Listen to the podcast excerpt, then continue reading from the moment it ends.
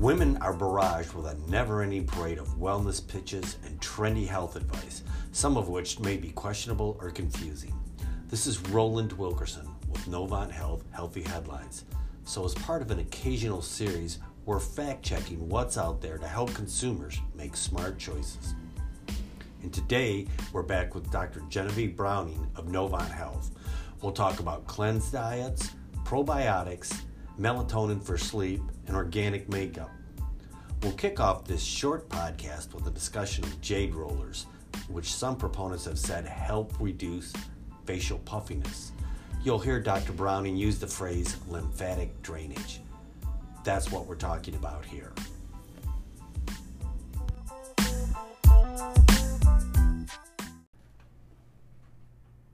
Uh, jade rolling. Um, I'd never heard of this. Jade rolling to increase, uh, uh, I guess, skin drainage. Uh, um, does it work? Yeah. So um, uh, jade rolling, you know, basically you you roll this um, jade stone over the skin. People use it on the face in particular to promote lymphatic drainage. So anytime you press on the skin um, or move over the surface of the skin, it quote unquote improves lymphatic drainage. So you can use your fingertips to improve lymphatic drainage. Actually, self um, self lymphatic drainage is something that we teach patients to do who have lymph drainage drainage issues. For example, mm. you've had um, lymph nodes removed in the armpit after breast cancer surgery, and you don't have good lymph flow. We will um, train people how to promote lymph flow um, by using self massage. So it is true that putting pressure in the right way on the skin can improve lymphatic drainage. I suspect the jade roller is definitely much more decorative and pretty um, to to drain the lymph with, but it's not a necessary tool. You could, you know, just as easy use a little rolling pin or something, or your fingertips. Um, it's very easy to do self lymphatic massage, light pressure. It's about the pressure that you would need to hold a coin to the to um, against a wall. That's about the pressure you need to put to create lymph drainage. Um, so whatever tool you'd like to use to do that um, is just fine. I suppose jade is, is a pretty tool. Um, is melatonin a good uh, sleep aid for occasional use? And what about uh, occasional versus constant? Mm-hmm. Uh, lots of research actually on melatonin. The research um, would say that melatonin can be um, very effective for some people um, to help them fall asleep and stay asleep. Um, the uh, the research that we have does not show any major adverse um, issues with occasional use. Um, but there's no long term research on melatonin, again, because melatonin hasn't been around in the form of a, supplement for long enough for us to know what's going to happen if you use melatonin every single night for 15 years. Um, we don't know. Is it possible that it could have some long term effect in our brain that increases dementia or I, I, we don't know because the product has not been around long enough. So I think common sense tells me um, that it would be best to use that intermittently um, if possible and try to find something with good long term safety data for sleep um, if you can. Um, I don't think we have any evidence that we know of a long term adverse effect. It's just the product hasn't been around long enough. Um, I will also say about melatonin that the biggest misuse of melatonin that I see is that melatonin takes about two to three hours to peak in your system. So when you take melatonin, you're not going to be tired 15 minutes later because it takes about two hours to get to its dose. You need to take melatonin hours before you go to bed mm-hmm. if you want it to work. Otherwise, you're going to say, melatonin doesn't work for me because you didn't give it the right timing. So that's the major problem I find with people who don't respond to melatonin is that they haven't been um, told how to use it properly, and so they don't get the, the maximum benefit out of it. So, what about um, severe cleanse style diets where you radically restrict what you eat for two to three days, lemon juice and cayenne pepper kind of things. The idea to remove toxins from your system, and some people say they feel better. Mm-hmm. From a medical standpoint, what's your advice on that? So I, um, from a medical standpoint, I think there's pros and cons of doing, you know, a, a several day cleanse.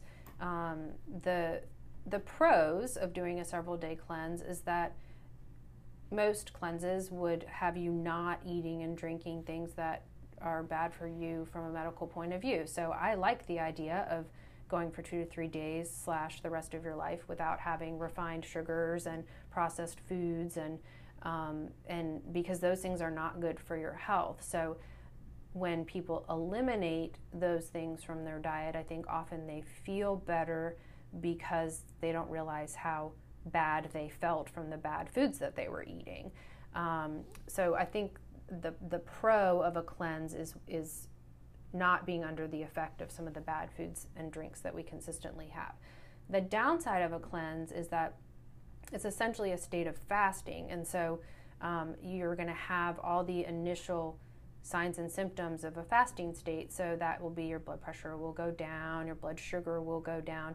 If you're somebody who takes blood pressure medication, and and normally your blood pressure runs high, but now it runs low, well, it's going to be really, really low, and that may create significant issues. If you're somebody has diabetes and your sugar is typically high, and now it's normalized by not eating much during this cleanse, and then you take your blood sugar medicine, well, your blood sugar is going to be too low. That can be really dangerous.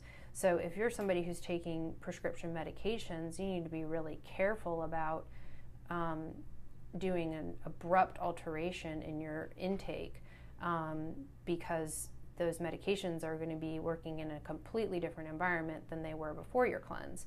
Um, the the the things that people use during their cleanse, like you know lemon juice and cayenne, or grapefruit cleanse, or all these other different things. I mean, I my personal opinion is those things are just there to kind of entertain you while you're fasting, essentially. um, so they entertain the taste buds or the brain, or give you something to focus on while you basically don't eat for for a couple days. Um, and uh, you know, I think in general those things can be can be done fairly safely for the right person, um, but I don't think that there's any research based merit in um, specifically like a lemon and cayenne cleanse. What about the whole notion that you need to have a special process or a special diet for removing quote unquote toxins from your system? So your body is, is has a impressive toxin removal process. Um, and that toxin removal process essentially happens in very basic ways that we all are very familiar with. Number one, sweating. So your body gets rid of things through sweat. It gets rid of certain chemicals, it gets rid of um, oils, it gets rid of different things through the sweat glands, and we're well programmed to eliminate in that way. Um, peeing and pooping, that's how we get, you know, a lot of toxins out. So your liver is the main detoxifier. If there's toxins in your blood, they go through the liver. Um, the liver grabs them, dumps them into the gut, and then we eliminate them. There, there is no real additional way to get rid of, of toxins or make them come out. They have to go through the natural processes. Um, the, the best thing you can do to detoxify yourself is stop ingesting toxins. Um, so, if you want to be less toxic, then expose yourself to less toxins, and your body will do its normal process. Um, you can't really speed up the rate of detoxification, um, but you can affect the rate of, of toxification. Um, most of us, you know, get our toxins through um, pollutants, through our foods, through through the chemicals that we put on our skin. So, reducing your overall toxin exposure that way is the quickest way to get the toxin level down in your body versus trying to alter the elimination process. So just watch what you eat and what you put on yourself. Exactly. Exactly. If you can half the exposure, you don't need to worry about the rate of elimination. Um, you're going to do hmm. way more long term good um, by reducing how much load your body has to work to eliminate. And not starving yourself for three days. Exactly. Exactly. Um, so probiotics seem to be showing up in everything for gut health. Mm-hmm. Um, should the average person of good health be considering these products?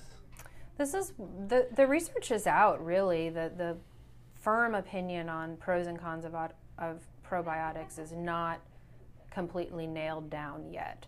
Um, we do, there's proven benefits to probiotics in certain situations. For example, antibiotic associated diarrhea. There's good research that shows that the use of certain probiotics um, after taking antibiotics will help to rebalance the gut and reduce diarrhea that can come from antibiotics.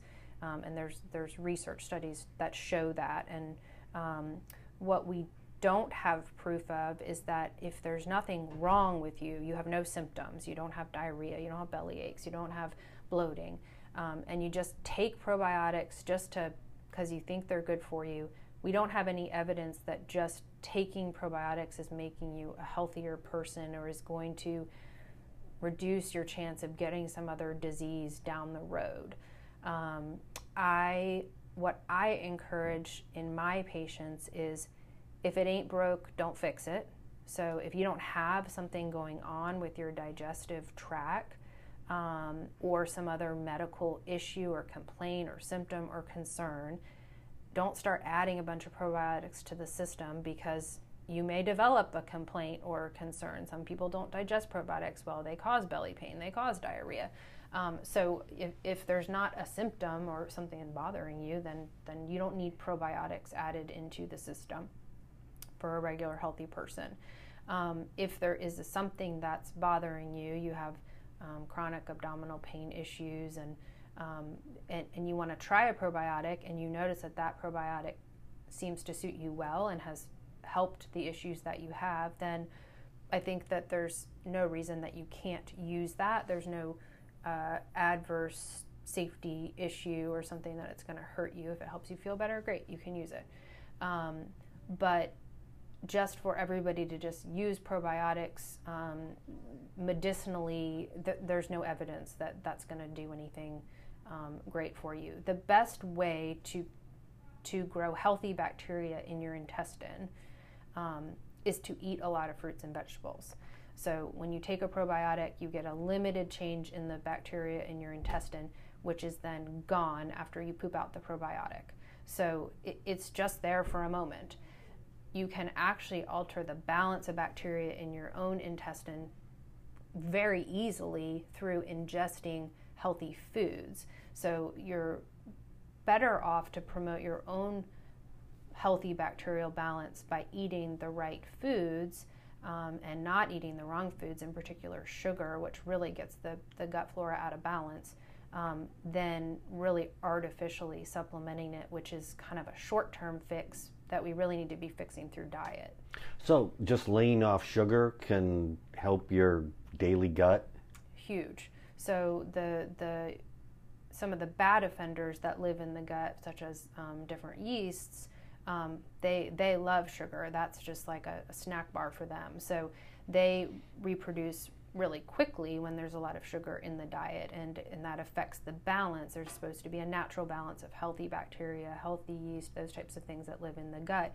And so if you if you just constantly feed the the yeast their favorite food but you don't feed the healthy bacteria their favorite food like fruits and vegetables then obviously who's going to grow more? The bad guys. So if you keep feeding them feeding them feeding them and you starve off your healthy bacteria um, uh, then you're obviously, af- after a long period of time, going to be out of balance and develop a variety of symptoms. Um, but again, the the best way to fix that is to fix it through diet, and you can you can fix that rapidly. So something like yeast can only live for about 48 hours without sugar. So, you know, people will do lots of yeast cleanses or candida diets and all these supplements and stuff but if you just don't eat sugar for two days the yeast basically die because they can't live without any nutrition. Um, and so these things can all be fixed with healthy diet um, and, and the turnover is, is quick so you can fix them pretty quickly with healthy diet but they'll flip right back if you don't maintain the healthy diet.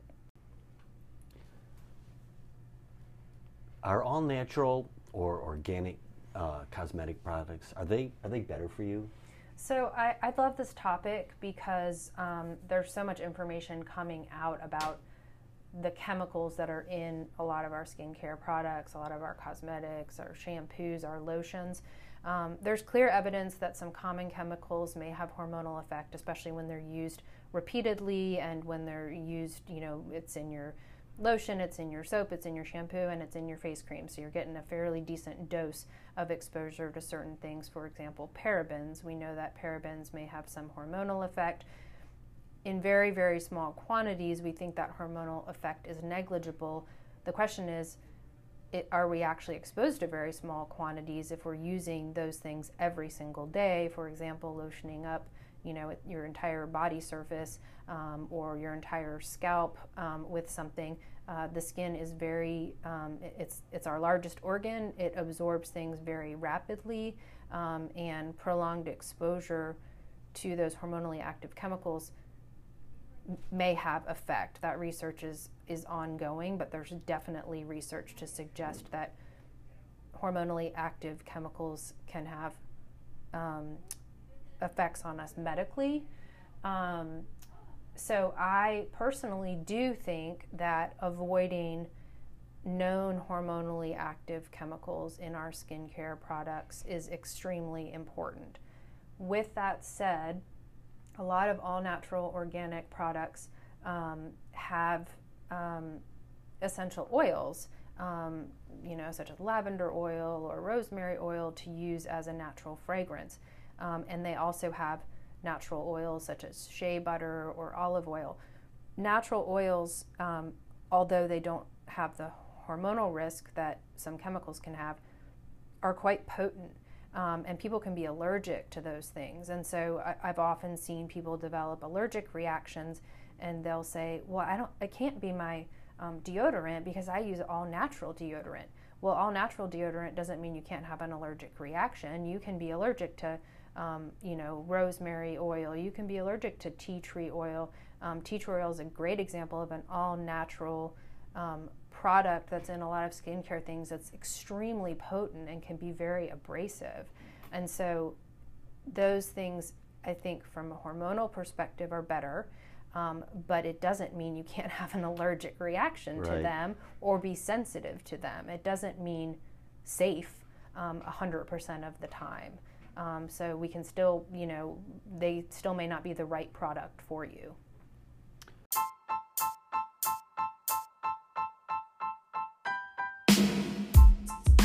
In an earlier podcast looking at CBD oil, charcoal infused products, and other trends, Dr. Brauning made an excellent point that bears repeating. The more we focus on eating right, the less we need to worry about experimenting with supplements or engaging in other therapies that supposedly reverse or mitigate whatever we've done to ourselves in the first place. Or, as she so practically put it in this discussion, the best way to detoxify yourself is to stop introducing toxins in the first place. Hard to argue with that.